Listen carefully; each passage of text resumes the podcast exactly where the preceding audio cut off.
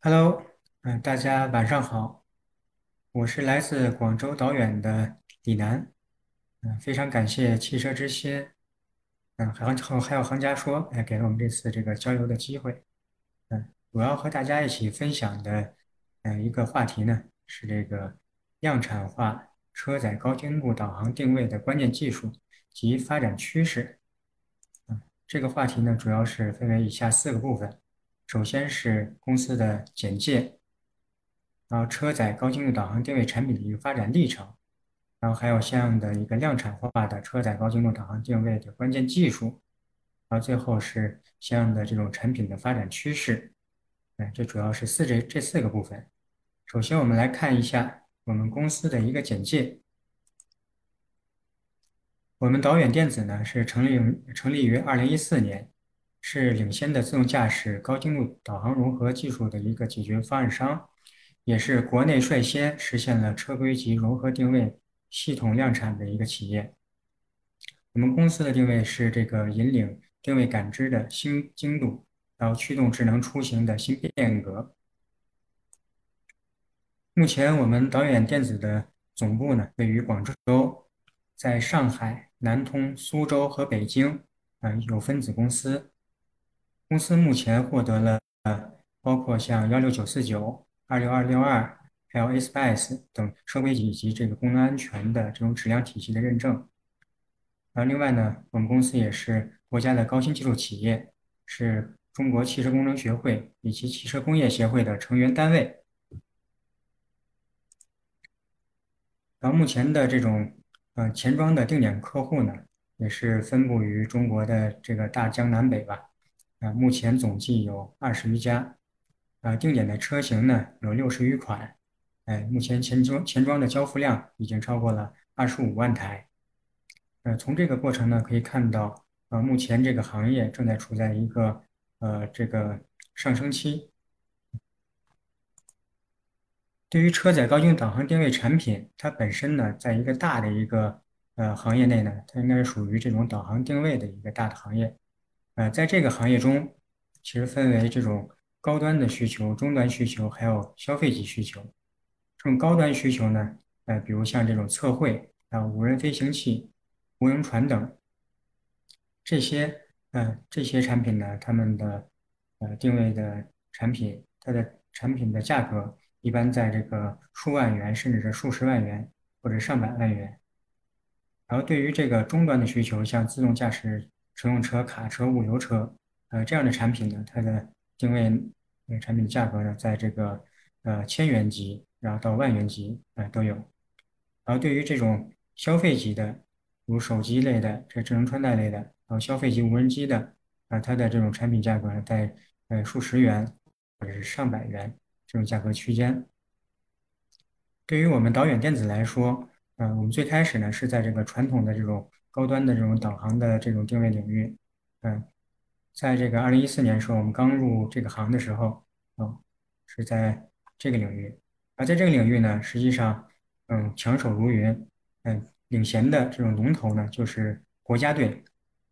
国家队承担了很多这种重要的型号啊，还有这种，嗯，技术的攻关的这种角色，所以在技术领域，在于产品领域呢，属于这种绝对的领先的优势。然后另外呢，还有一些呃国外的同行的参加，呃国外同行呢为我们的像这种测绘领域呢提供了相应的测绘级的导航定位的板卡，还有相应的像这种高精度的一些冠导产品。然后另外呢，还有像这种民营的上市公司，呃比如像这个早期的嗯应用于这个卫星导航的定位的产品的开发的这种民营上市公司，还有像这个早期的这种。有测绘的，嗯，有测绘天线呀，有测绘机板卡的有民营公司，还有相应的智能驾考系统的这种上市公司。嗯，在这些公司呢，嗯，有很多优秀的公司。嗯，相相比较而言呢，我们公司在这个领域呢，呃，属于这种呃学生级别，嗯，刚入行。而在这个消费级的这种需求来说呢，嗯，又有这个相应的这种大厂，比如说是国外的一些芯片的导航定位芯片的大厂，所把持。也是没有我们相应的空间，而对我们导演电子来说呢，一个发展的一个契机，其实就在于这种新兴的自动驾驶汽车所带来的这种高精度导航定位设备的一个需求。在这个航道里边呢，呃，它对于这个导航定位的产品有相应的成本的要求，有相应的可靠性的要求，然后等等，这也是我们导我们导演电子在这个行业中嗯率先的推出的产品，所以有了一个比较好的一个领先的身位。而这个产品呢，实际上它的需求呢是可以从这个三个方面，主要的三个方面来获得。第一个本身，那它是一款导航定位产品，所以在功能上呢，它必须要满足像能够输出精度、纬度、高度，然后速度，还有姿态这些信息。然后另外呢，它是要需要面向于自动驾驶或者车联网。嗯，自动驾驶呢，它的一个关键的一个要求就在于。我需要这种高精度的一个呃车道级的一个定位精度，呃，比如像这个呃半米左右这种定位精度，然后还需要一种比较高的一种实时性输出，嗯，因为它这个快速运行的车辆啊，需要比较高的一个实时性。然后另外呢，它还属于这种车载电子的一种产品，车载电子产品对于我们的导航定位这种设备来说呢，要求有更高的这种。嗯，安全性和可靠性，还有更好的性价比。然后，另外它要需要通过相应的，比如像这种车规级的认证啊，还有相应的这种公安全认证。所以在这三个方面的一种呃交集之下，也就产生了我们车载高精度导航定位的一个具体的一个需求。嗯，就像旁边这个右下角所示，相应的高精度的定位的准确性，然后相应的功能安全，还有场景的适应能力。然后远程的这种程序的 OTA 的功能，然后等等时间同步、车载车载网络的一种协议啊，然后环境的适应实验，然后路测实验等等，我们需要达到这些满足这些要求。当然，这些要求的满足呢，也不是一蹴而就的。嗯，从最开始，我们自动驾驶在二零一六年以前本身也属于一个探索期，在这个探索期呢。呃，自动驾驶所配备的这种传感器的系统呢，价格十分的高昂。呃，以我们这种高精度组合导航定位产品为例来说，当时我们使用的这种惯导，当时这个自动驾驶使用的惯导呢，是属于这种光纤惯导，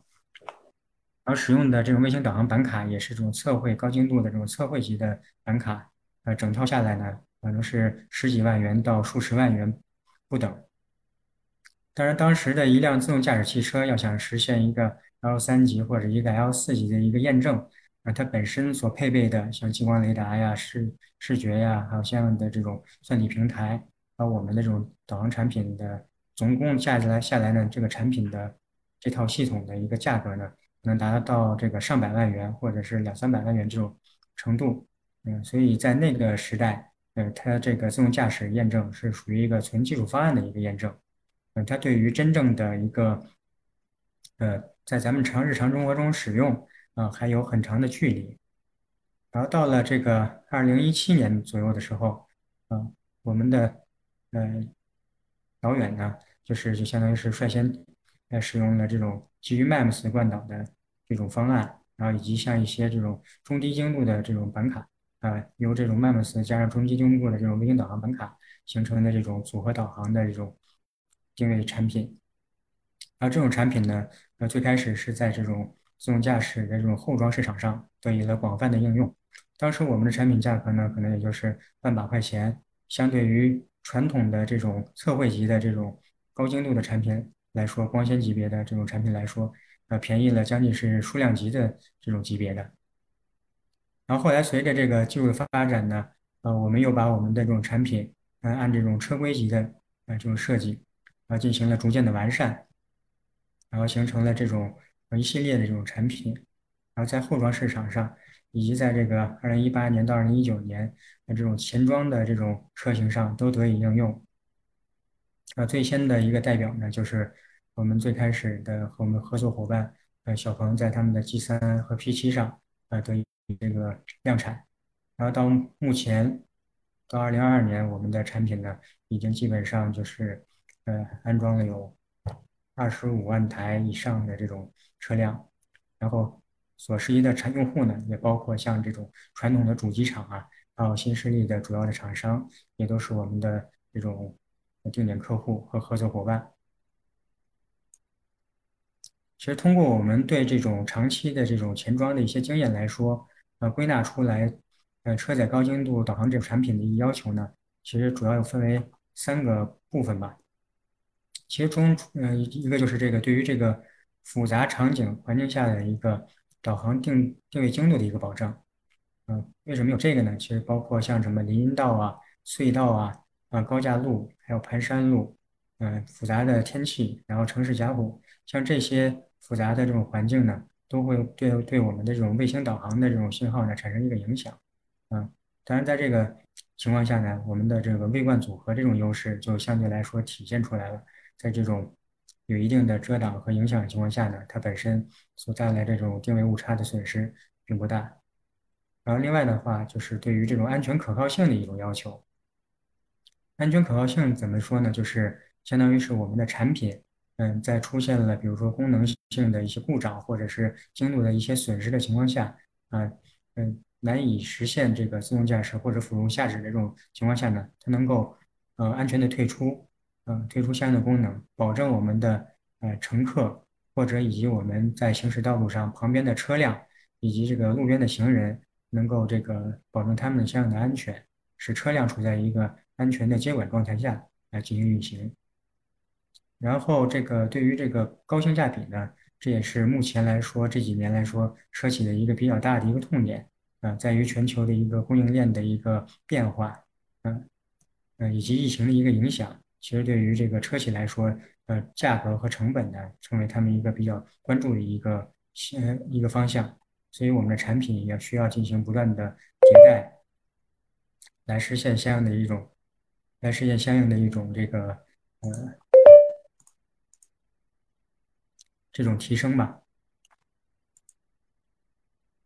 然后为了实现刚刚刚刚才前面所提到的这些呃在复杂场景下的这种。呃，这种定位的这种精度，呃，以及相应的这种安全可靠性，还有下面的之前所说的这种呃高的性价比，呃，它所需要达到的能力呢，其实首先是这种核心技术的一个突破。呃，核心技术呢，其实包括像这个惯性导航技术、卫星导航技术、多元融合算法以及功能安全。呃，在这样的这种技术的突破之下，以及产品打磨之下呢，我们就可以得到一个呃符合这种。自动驾驶或者是呃辅助驾驶的一种高精度的导航定位设备，这种产品，然后从实现一个从零到一的一个过程。那这种产品呢，是仅有样机呃个把这个几百台这种生产能力是不行的，我们还必须要能够实现它的一个这种批量化的一个制造的能力，把我们这种高品质、高定位来实现一个规模化的复制啊，来实现一个从一到一百的一个过程。其实从一到一百呢，它本身是一个从量变到质变的一个过程。下边呢，我们就展开的来看一下这个各个技术分支。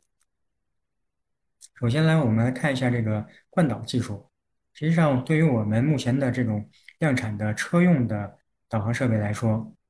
我们的惯导呢，使用的是一种 MEMS 的，也是微机械的陀螺和加速度计的这种惯导技术。这种技术呢，可以实现在硅片上就是以这种集成电路的方式，然后大规模的这种嗯生量产，嗯，它的品质还有相应的这种量产能力呢，都得到了保证。而它的主要的一个原理呢，其实对于对于陀螺来说呢，我这旁边是一个音叉式的这种 MEMS 陀螺的一个示意图。呃，音叉式呢，其实它就是上面有一个音叉的一种驱动的一个结构。然后在这种驱动的信号下呢，它这两个音叉是呃在这个振动的。嗯，可以看到它的振动方式，如果加上这个旋转的这种方向以后呢，可以看到它的振动方向呢是沿这镜向振动的。那当出现旋转以后呢，在这个克里奥式力的作用之下，实际上会在沿这个切线方向产生一个呃转动。从下边下面这部分这个采集的另外另外一端的音叉，我们可以看到，啊，它在切线方向产生了一个呃一个移动，而这个切线方向的移动呢，我们又可以通过这个相应的这种数模转换电路呃采集电路，然后把这个相应的信号采集出来，呃和我们的这种嗯这个转旋转的角速度啊相匹配上，就可以获得出我们现在这个车辆的。转动的这个角速度的信号，这是这个以音差式的这个艾姆斯陀螺举了个例子，它是一种振动的方式。然后那个加速度计呢，它实际上是一个比较呃直直观可以理解的，那它就是一个弹簧再加上一个质量块的一种结构。呃，在这个呃公式 F 等于 ma 的这种公式的计算，我们知道了 F，我们知道了 m，其实我们就可以一除就可以得到这个加速度 a 是多少啊？而这个 F 和 m 的获取呢，呃，m 我们是提前在设计时候就已经知道了，F 呢是可以通过我们的检测电路可以获得的，所以这就是它的一个检测的一个原理。这种结构呢，它本身嗯，对于这个应力的变化呢是比较敏感的。那比如它的一个温度应力和一个结构应力，呃，一个变化是比较敏感的。嗯，因此呢，我们需要对它进行一些这种优化设计。然后，对于这个惯性导航呢，它这个呃算法实际上是一个基于这个节联式惯导的一个算法。它主要呢就是通过对于陀螺仪的这个还有加速度计的一个采集到的。呃，角速度信号和加速信号通过积分的方式来获得这个呃相应的姿态角。然后对于加速度计的这个信号呢，通过相应的坐标变换以及相应的这种积分，一次积分得到这个加速度，二次积分就可以得到相应的一个位置，来来获得它的一个这种位置、速度一个姿态的一个输出。然后它的一个特点呢，就刚才也提到，就是本身呢，它是一个呃自敏感的一个一个传感器。对于外界的环境呢，实际上它本身是不敏感的。然后它的一个特点就是在短时间内，它的一个定位精度是比较高的。长时间内呢，刚才也提到，就是可能会受到一些呃零偏的一些影响，在积分的过程中会放大的它的这个定位的误差。然后另外的这个它的这个温度的变换，呃和这个嗯机械应力的变化呢，也会对它的这个零偏产生一定影响。所以它这是它本身的一个呃优劣势吧，啊，它的一它的优点呢是它可以比较以比较高的一个真频率，然后对外更新它的一个输出，呃，一般来说对于这种飞行器来说的话，它用的一个频率可能达到呃一 K 或者一 K 往上，对于咱们的车辆来说呢，啊，它的一个更新频率大概是在呃一百或两百赫兹就就足够了，它的延时会比较小。而另一项关键技术呢，就是它的一个呃卫星卫导的一个技术。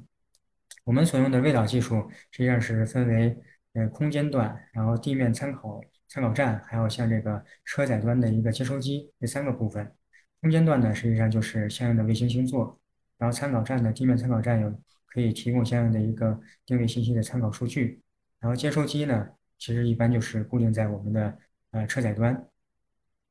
接收机通过相应的天线以及模拟前前端呢，可以接收我们卫星发射出来的一个卫星信号，还有相应的卫星报文，嗯，再通过相应的基带处理器来对其进行捕获跟踪，然后解调相应的电文，然后再通过相应的一个应用处理器呢，计算出来相应的一个位置、速度和时间，通过这个数据接口把它转换成我们客户所需要的这种报文格式，然后加以输出。从刚才的这个过程中呢，我们也可以看到，它实际上呢，这个过程是容易受到一个环境的一个干扰的。呃，在空间段，嗯，它常经常带来的干扰的因素呢，就包括卫星的轨道，还有这个卫星的这个时钟的偏差，还有群延时。在个这个用户端的设备呢，它经常会受到相应的电离层和对流层延时的一个影响，然后还有相应的多径反射的一个影响。然后接收机本身的一些信噪比的一些影响，但这影响呢，也可以通过相应的一个技术手段呢加以这种呃消除或者是抑制。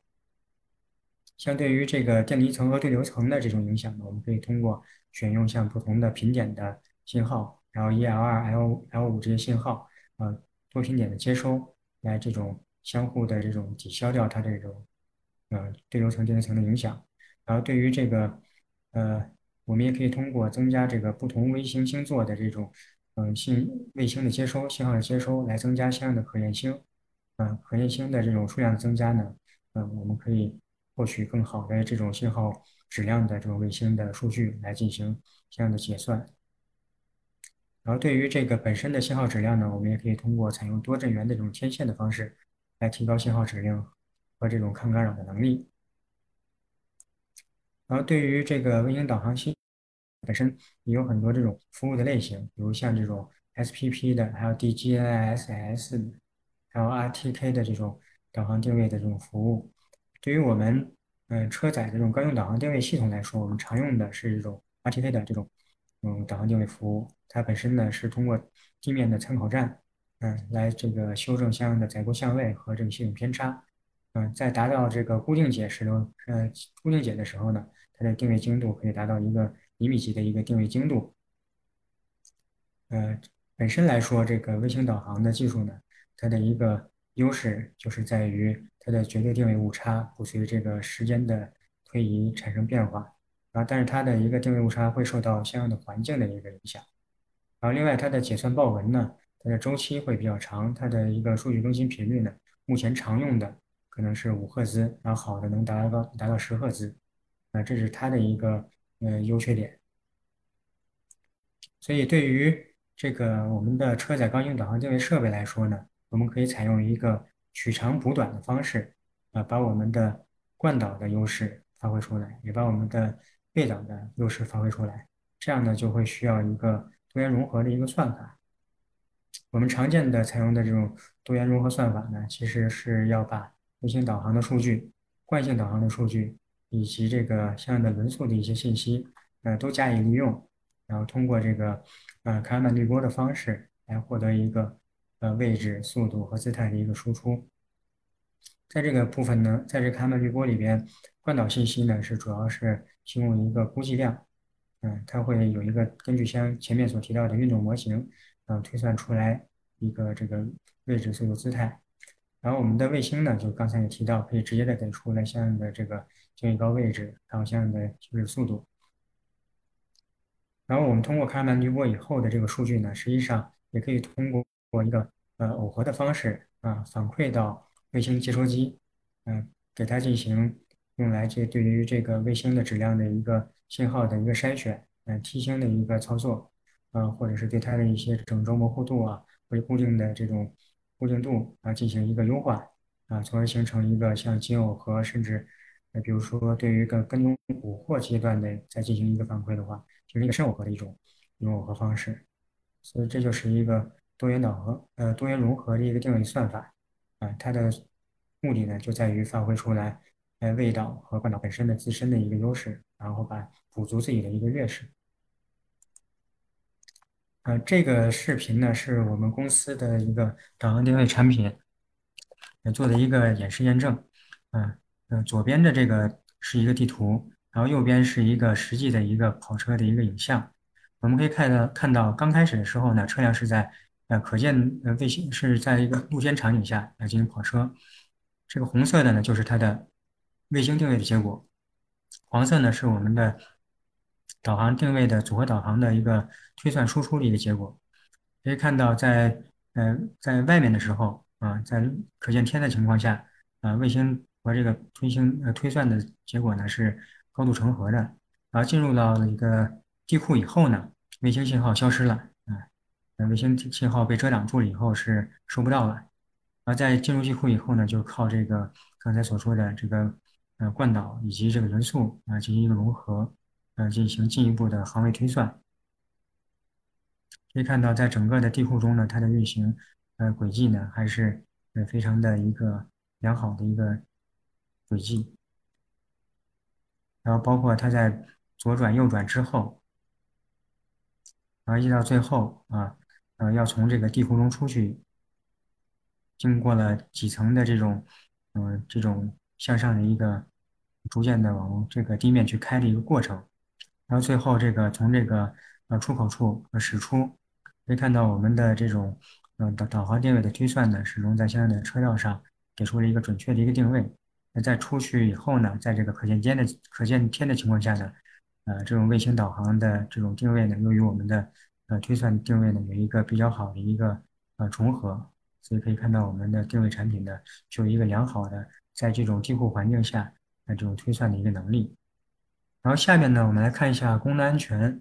呃，实际上，功能安全呢，主要是为了保障在这个产品出现嗯故障以后呢，能够及时的检测出来这个故障，然后并且向这个车车辆的预控器呀，还有以及向这个相应的驾驶员呃提出预警，然后预控器在获得了这个预警之后呢，会采取相应的安全策略，然后退出呃是采采用一个这种安全降级啊，或者是功能降级的方式，使这个车辆达到一个安全的状态。是主要是一个这样的一个过程，嗯，这个主要的目的呢，就在于在产品发生故障以后，能够把它的这种风险和危害性，嗯，控制到最小。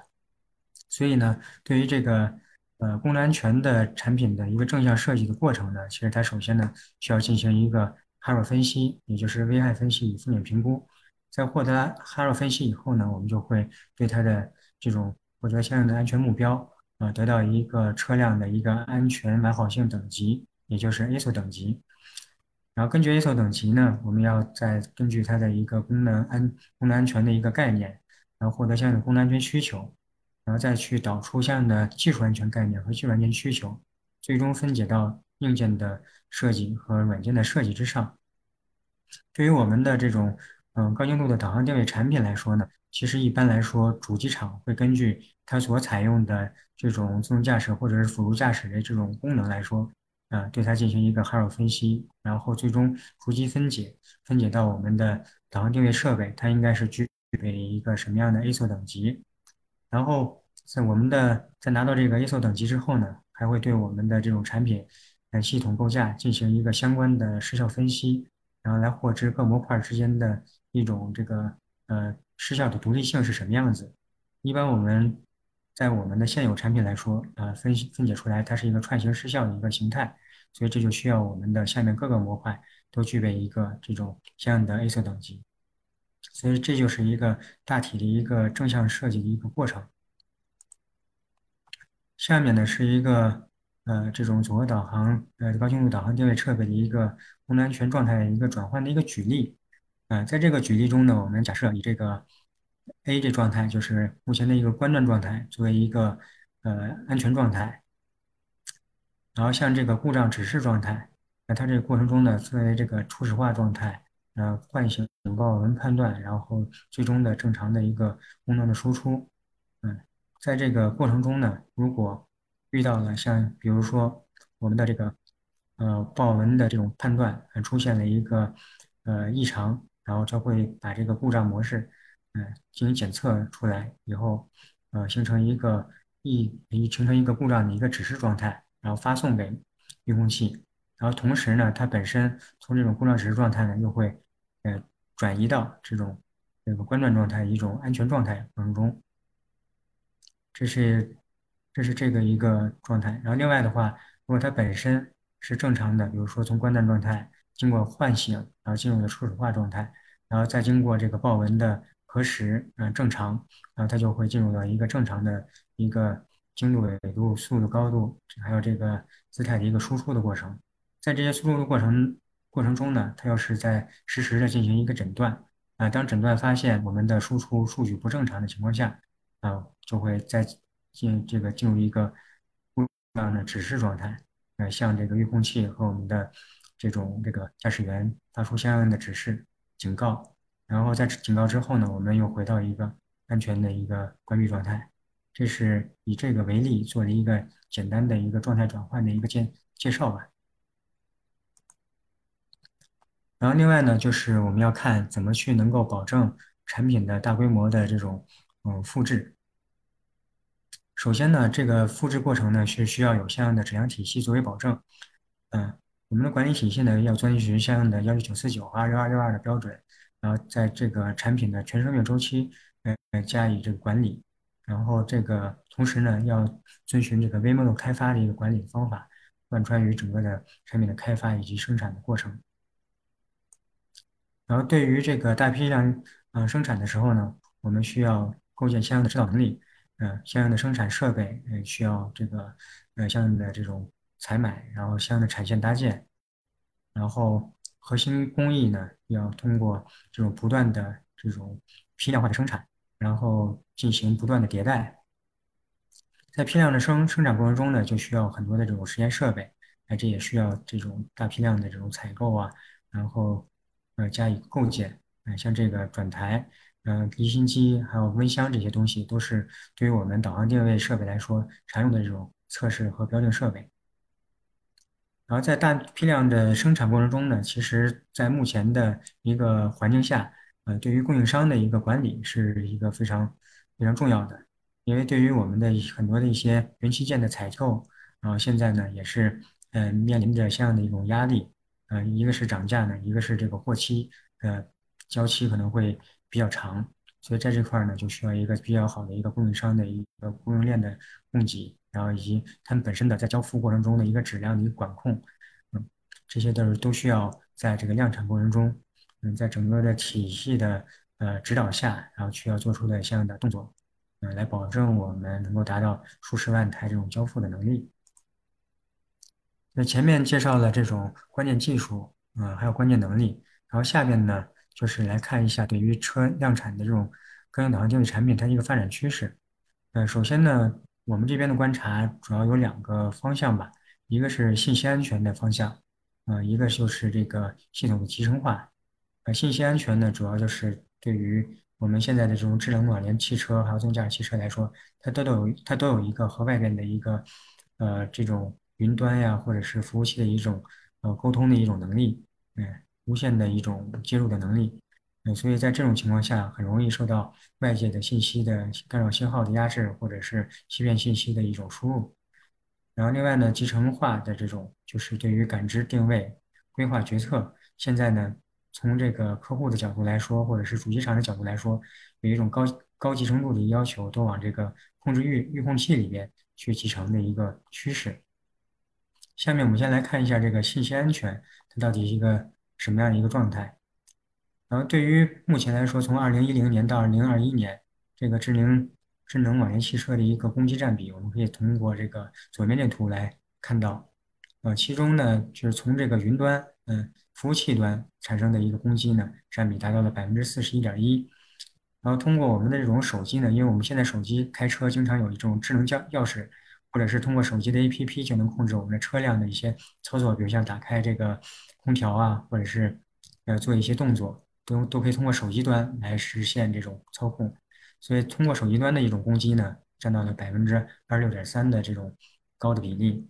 然后下边呢，还有像包括通过车载端的一些 APP 啊，还有车载端的 OBD 接口啊，还有一些 WiFi 或者是蓝牙接口，实施对车辆本身的一些攻击。那这个左图呢，显示出一个受到攻击的一个比例。在这些攻击中呢，它包括白帽攻击和黑帽攻击，这是一个什么概念呢？其中白帽攻击实际上它就是一个对于为了提高我们本身车辆的一种安全，嗯，所加施加的一种攻击，检验我们车辆中是否有相应的安全漏洞，呃，是我们主动为了提高安全的能力来所产生的一种攻击。这种攻击呢，占到了百分之三十四点四的一个比例。然后对于这种黑帽攻击，实际上就是一种带有恶意的恶意的这种攻击，它的攻击比例呢，带有嗯，目前占有是百分之五十六点九的一种比例。下面我们可以举一个具体的例子啊，就是它这个在攻击的过程中，其实主要分为像欺骗与干扰的这种两种方式。嗯，比如这个以这个呃，二零一九年六月，以色列的一家公司，然后他就成功的欺骗了一辆这个特斯拉的 Model 三。嗯，它的本身 Model 三它是基于一个 GPS 的一个导航定位，啊，通过它的一干扰，一个一个欺骗呢，然后把它这个车辆呢从主路，然后导导到了旁边的这个。呃，地带去，然后形成了一个非常嗯危险的一个动作，而它实现的方式呢，其实就是首先它伪造了一个自己的 GPS 数据，然后基于这个同波段的 GPS 数据的信号的一个伪造，然后我发动这个发射攻击，然后把这个假的这个定位信息呢，嗯发送出来，然后去引导这个车辆，然后告诉他我现在的车辆实际上是这样一个定位，但实际上它真实定位。和这个呢，具有一个较大的偏差，然后最后的影响到了一个用导航定位结果啊，造成相应的事故，这就是一个信号欺骗的一种方式。然后对于还有一种是这种压制干扰的一种方式，这个在二零二零年十二月，呃，青岛就曾经因因为这种呃 GPS 的这种定位和授时功能的这种呃受到这种干扰压制信号，嗯，导致我们的导航定位的服务无法正常的服务正正常的这种开展，呃，所以造造成了像相应的这种打车打车软件本身的一种定位的误差，影响了相应的网约车司机和乘户乘客的使用，所以这是呃一种压制的一种干扰，把这个 GPS 信号给压制掉了。所以这是一个比较明显的这种呃信息安全的一个举例。所以在这种信息安全的情势之下呢，国家也发出了相应的一一些要求。那根据整车信息安全技术的要求呢，对于像软件的，比如像我们的呃自动驾汽车呢，都有相应的这种呃软件刷写包的这种这种这种功能。这种功能呢，其实就需要对这个软件刷写包的真实性和完整性进行校验，然后同时呢。要具备相应的这种安全启动的功能功能，然后另外对这个安全的控制功能这种信息以及 V2X 的信息的真实性和完整性，那就要通过相应的校验。这就是信息安全方面。然后对于这个系统集成化呢，这里边呢我们也是借鉴了一个网络上能够查到的一个对于我们这种国外大厂，就特斯拉的这种一个拆解。我们可以看到一辆这个。Model 3它所具有的一个传感器呢，它有前视的三目摄像头，有环视的摄像头，有这个毫米波雷达，也有这个超声雷达。啊，导航定位刚才说的导航定位模块呢，实际上它也是有的，嗯，它放到了预控器里面。然后这些传感器的所有的信号呢，都通过相应的接口，然后把这个相应的数据，呃，接到了这个预控端，在预控处理器上面来进行相应的这种融合定位、感知解算。以及形成相应的这种辅助驾驶的一种控制策略，所以可以看到，在这种呃极简的模式下啊，把所有的这种这种传感器的一种处理啊，甚至把传感器直接融合呃直接这个集成到了预控器里面，所以可以看到它本身是具有强烈的这种一种一种愿望在里边，想把我们很多的传感器啊都合成一个，这就是一个集成化的一个一个特点吧。啊，当然，这种特点呢，可以说它是一种趋势，嗯，或者是它是一种尝试吧。因为对于这在这种趋势下呢，可能有人就要问了：，对于你们这种导航定位设备，是不是以后就会没有相应的形态，或者是这个呃变成了一个和预控在一起的这种形态？其实对于我们来说呢，我们认为，呃，不同的产品、不同的传感器呢，实际上它是各自有各自的一个特点。啊，有的适应适用于集成，有的并不一定适用于集成，对吧？对于我们来说，这个主机厂的愿景是非常好的，他希望把所有的这种智能或者传感器，呃，都像人类一样那么那么聪明，都像人类一样把相应的这种，嗯，这种感知传感器呢，都集中在一个大脑上，嗯，都集成在一个头部。但实际上呢，对于我们供应商来说呢，我们的产品形态实际上是一个逐步一个迭代进化的一个过程。它的迭代进化过程呢，有技术方面的呃因因素，也有市场需求方面的因素。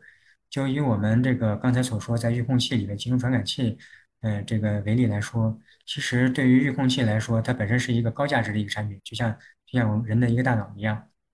这时候呢，我们偏要把这个呃相应的一些传感器放在大脑上。这时候我们的传感器如果出现了一些一些异常，或者是出现了一些这种性能的一些呃偏差。嗯，如果你已经给它焊到了这种预控器的电路板上，或者是组装上去，呃，拆卸不变的情况下，呃，我们可能最简单的一种维修方式就直接换预控器。嗯，它类比过来就相当于是你由于可能耳朵或者是眼睛的一个要做眼角膜的一个手术，你不得不换掉整个这个大脑一样，所以这个从成本上和这种这种经济性上，也是不是一个不划算的一个过程。所以呢，在这里边，其实对于这个集成化的一个发展方向呢，其实根据普通的传感器也是有一个特性在，嗯，自己有自己的生态位，自己有自己的一个发展过程，嗯，这就是一些这个思考和呃和这个视角吧，嗯，我们可以看到非常有趣，我在这个过程中看到一些生物的照片，啊，这个蜘蛛的这个眼睛就像我们现在的环视一样，嗯。所以在我们的生物界，嗯，其实早就有了这种这种像这种自动驾驶汽车一样的这种 传感器的配置，嗯，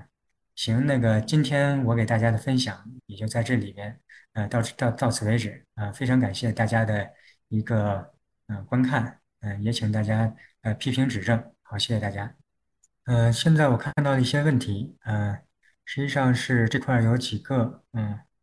呃，第一个问题是味导是你们自己的基带和 PVD 结算吗？还是最后还是用的别家的？嗯，目前我们用的还是这个呃别家的产品，嗯、现在能够满足功能安全的产品可选的其实呃并不多。然后目前呢，国内能够提供相应功能安全的这种产品呢，以及相应的这种定位定位的能力的产品，嗯、的厂家也并不多。所以我们目前呢使用的还是呃别家的这种基带和这种嗯这种这种芯片。当然，这个 PVG 解算本身，这个我们可以通过把这个呃就是相应的这种模块里边的所发出来的一些呃星力啊，还有这些呃尾距啊这些东西，呃卫星的一些信号，嗯、发出来以后呢。我们对它进行在外部通过我们自己的这种这种芯片，也可以对它进行 PVT 结算，这是我们在算法上面是可以做的。嗯，但本身基带和这个前端，呃这部分呢，我们现在还是采用的是皮加的产品。然后下边的话是想问一下，惯导导航和这个高精度地图是怎么结合的？嗯，实际上这个地图本身它是一个什么样的东西呢？其实它就是把我们所感兴趣的目标点，嗯，在相应的给出了相应的这个经度、纬度、高度相相应的位置，嗯，给了出来。然后对于人来说呢，我们拿到地图以后呢，就是想知道我们现在和这个基于这个地图来说，然后我们所见到的一个路标目标，嗯，来对自己做一个定位。其实对于车辆来，说呢，也是具有类似的一个这样的一个工作过程。其实地图本身它就是提供了一个大面积的一个我们所感兴趣的一些这种标志点，然后我们的惯导组合导航呢，其实给出了我们当前的这个载体的呃这种精确的一个位置，然后通过精载体的精确位置，然后和我们这个导航所给出来的这个导航地图所给出来的位置呢，我们就能知道这个自己在哪儿。然后这个可以作为一个，呃，这种这种，嗯，这种这个，比如说我们现在的车道线可能是在这个，呃，呃零这个经度是零零度，然后纬度是一度一个位置，然后我们车辆呢，呃，比它偏差的，呃，一点可能是零点零零一的这种这种纬度经度的位置，然后我们可以作为一个求这个一个偏差，然后可以得到一个车辆和这个车道线之间的一个相对位置。嗯，真正在这个车上的一个使用呢，大多数用的还是和目标点位的一个相对位置来进行一个控制的和决策的一个过程。嗯，但是目前我们的整个的一个定位和地图的产生呢，使用的还是这种嗯这种绝对的这种定位的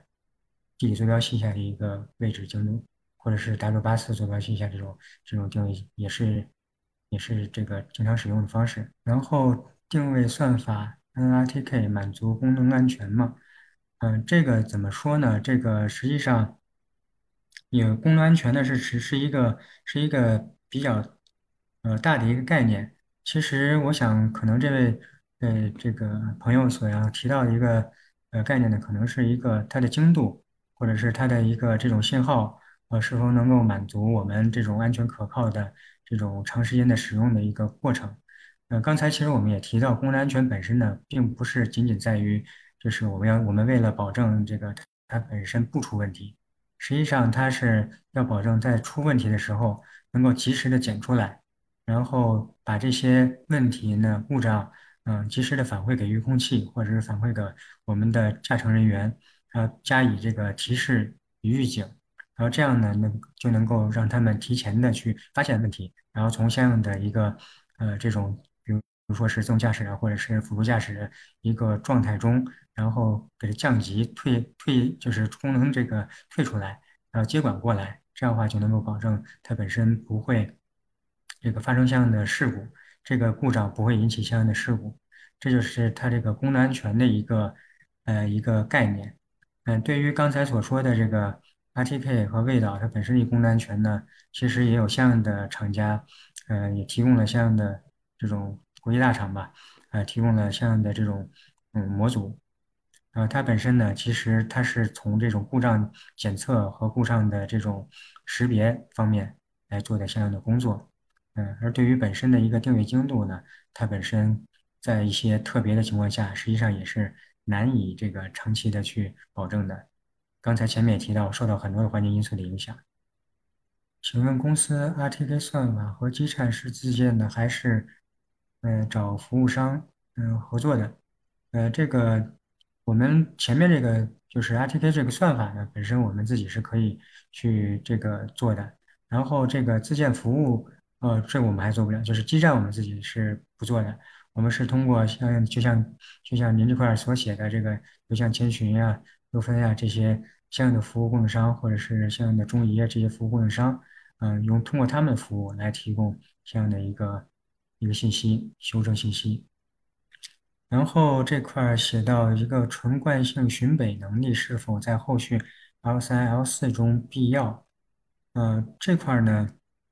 怎么说呢？其实呃，从目前来说，呃，这种精度的惯导本身呢，它的价格可能也会比较贵。嗯，能够在自巡北能力的这种惯导，它的价格也会比较昂贵。其实从这个角度来说，对于车辆级的这种低成本的要求，嗯，可能是难以去满足的，嗯，然后那个在 L 三 L 四的这种车中呢，实际上这种巡北能力，其实我们大多数还使用了一种叫传递对准，或者是由这个背导在锁定了之后，然后我们可以提供相应的一个这个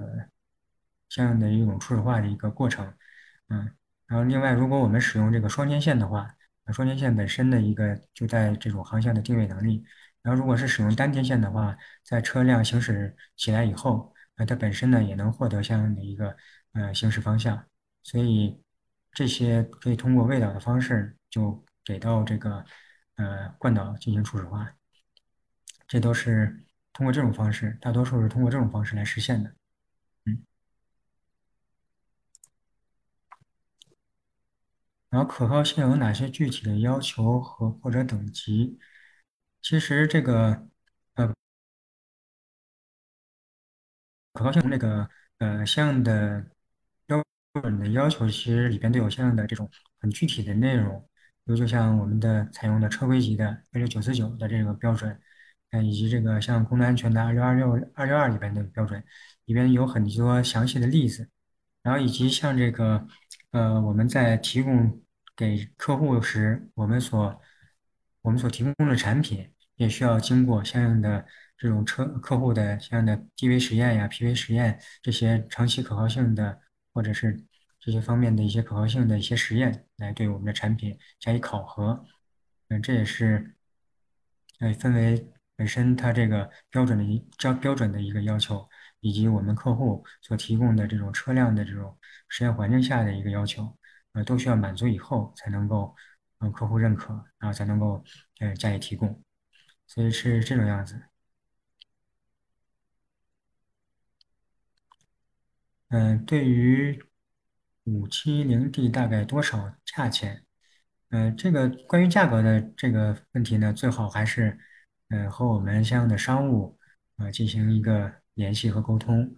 嗯，这个当然我。可能稍微了解一些，就是对于不同的量级，可能它是有不同的优惠。呃，都属于买的量多的话，肯定会便宜一些。呃，具体的这种这种价格呢，还是最好和我们的商务人员进行一个联系。然后目前这个 GNSS 模块考虑完整性完整性监测嘛？对，现在实际上对于整个的。呃，导航定位模块来说，它是不光是 GNSS 模块，呃，对于导航定位来说，这个我们输出的这个导航定位信息都需要进行一个完好性的一个监控，嗯，需要获得它的一个嗯这个安全的一个范围，然后它的一个真实值的范围，以及可能一个虚假值的一个范围，我们需要划定一个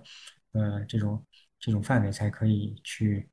嗯。当然，这个这个过程呢，是它它要通过一个呃算法呃进行一个计算，来得到相应的完好性的一个输出。然后，下面麻烦您提供主机厂定位设备。麻烦问一下，你们提供给主机厂的定位设备需要配置，呃，定位基站账号吗，比如星云啊，像这个的话，其实呃账号这种，如果我们用了这个 RTK 的相应的服务的话，呃相应的这种服务账号，呃主机厂会是去和相应的这种服务商，嗯去去谈，呃怎么样以什么样价格去购买，这账号还是必须的。呃服务商呢也是刚才前面也提到，嗯有很多家服务商。呃，他们的呃服务的质量呢，也都是呃有限的，也都是不错的，嗯嗯，从这个这个过程中来说呢，各家的这种嗯价格呢，可能就是一个比较重要的一个比较点了，嗯，然后服务的质量，然后服务的价格，然后它覆盖的一个大小，这些东西都是需要呃权衡考虑的，嗯。有的情况下就是主机厂会去直接找这个服务商去谈，有的情况下呢，如果我们作为 Tier One，呃，服务商作为 Tier Two 来说，也可能也可能就是由我们公司去和服务商去谈这个方面，账号还是需要的。然后导远的技术优势体现在哪些方面？嗯，其实我们的技术优势呢，嗯，前面其实也都提到了，啊，刚才所介绍的几个关键的技术点，嗯，以及我们的量产能力，其实这都是一个技术优势的体现。嗯，在惯导方面本身，然后在这个，呃，像这个，呃，这种组合导航的算法方面，然后甚至是像这个，呃，未未导的这种算法方面，啊，我们是都是有这样的技术的突破和积累的。然后另外呢话，在这个量产能力方面，呃，我们这是在国内，哎，应该是，嗯，首屈一指的。目前的应该是国内唯一的具有前装量产能力的这种设备供应商，嗯，当然这也是感谢我们的客户的这种这个信任，哎，当然这是也是我们本身的，呃，这种在管控情况下，呃，在这种质量体系的保证之下，所能够呃提供的一种这种大规模的一种量产能力。然后目前的产品满足功能安全嘛？嗯，其实是这样，就是个刚才在前面的发展的历程呢，也提到，呃，最开始的产品呢，呃，实际上是在一七一八年的时候，首先是要满足车规的一个要求，然后在那之后呢，然后这逐渐的功能安全的概念开始在国内呃普遍的这个推广起来，然后在这个二零年、二一年以后的这种嗯产品上呢。其实我们都是有相应的功能安全的概念，嗯，去落地的。像最近的一些很多的这种产品，呃，我们的新势力的合作伙伴，我们的定点客户，然后还有很多主机厂的定点客户，啊，都对功能安全提出了要求，啊，嗯，大家都很专业，提供出了很多这种功能安全需求、功能安全概念，然后指导，呃，像列出了很详细的这些这些需求项，那我们也是根据相应的需求项。然后进行的这种设计，所以我们目前的很多后期的呃主主力产品呢，都是基于这个功能安全的这种设计所所这个提供的产品。请问 IMU 模块也要选择具备功能安全，也没有具备功能安全特性？对，其实刚才在我前面的功能安全分解来说，它是需要有相应的这种特性的，嗯。因为如果你的里边只有一个公，只有一个 MU 模块，然后没有其他的这种模块的话，就是没有其他这种惯性模块的话，它本身如果只是一个 QM 的模块，那实际上是无法实现这个，无法达到相应的功能安全的这种等级的。这个时候呢，你可以采用其他的方式吧，比如说你加上一个，呃，假设你的 A 色等级是要求是 B，也就是说可能就需要加上一个。这种 ASIL B 等级的这种 MU 的模块去 check 你的这个 QQM 等级的这个模块，或者本身呢，你直接就把你的这个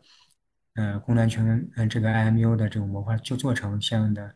ASIL 等级要求的，这也是可以的。所以说，如果如果本身它是你的模块是 QM 的话，就需要嗯按功能安全的这种特性去进行设计开发。呃，其实我。这个这个高精导导航定位，这个 RTK 在 L 三级以上是必须装配的嘛？这些其实这个同样的问题，也在这个高精度导航定位的这种产品上面，嗯，也也就是有很多的客户啊，或者包包括其他的一些感兴趣的一些人呢，都也都问过这个问题，就是高精度导航的定位呢，到底是有没有必要？我用这个低精度的，是不是也可以？比如就像这个，呃，就像刚才我们前面也举例，就是特斯拉的这个，呃，这种产品里边，遥控器里边，可能它就集成了一个很普通的一个小的一个，呃，低精度的一个模块，呃，是不是也能满足？呃，其实这个呢，我们也呃有过自己的这个深度思考，从自己的一个个人的一个见解来说呢，像高精度导航定位，尤其在最后的像 L 三、L 四、L 五的这个。发展过程中呢，实际上它还是一个必备的一个选项。嗯，因为什么呢？呃，其实对于这个呃从功能安全的角度、从安全性的角度来说，呃，导航定位的一个精度，然后这个其他感知定位的一个精度，嗯，它是属于一个不同源的一个呃定位的方法。从功能安全的角度来说呢，它最希望的就是它整个的系统安全可靠，不会受到呃这个共因失效的影响。共因失效是什么意思？就是一个因素使所有的传感器都失效，是吧？如果你本身这个呃全用的是视觉或者感知定位这种方式，嗯，有可能一个影响视觉的一个，比如说一个幻象、一个假象，或者是一个难以识别的一个图像，你有可能所有的这种视觉摄像头呢都无法给它识别出来，嗯，或者是一个这种嗯这个地标。啊，你这个摄像头呢，它有可能随时随着这种，比如说光线的变化或者是一个遮挡，可能都无法识别出来。但这个时候，在遇见这种摄像模的时候，如果你有这个呃高精导航定位的这个这个产品在上面的话，啊，你同时还是有这个一个备保条件，能够保证你的车辆啊能够获得准确的一个定位信息。所以做到最后，尤其是到 L 三、L 四或者是 L 五来说呢，它本身。一个更更加值得注意的方面就是它的一个可靠性。对于一个人来说，我们要把自己的驾驶，呃，要把自己的生命交给车，我们最希望的是它是万无一失的，是百分之百的可靠。好，那个看这个时间也已经到了，呃，今天呢，也就是呃，非常感谢能够跟大家一起分享到这里，所以今天呢，我们也就是先到这里。嗯，感谢大家的收看，也感谢这个呃行家说，嗯，好，谢谢大家。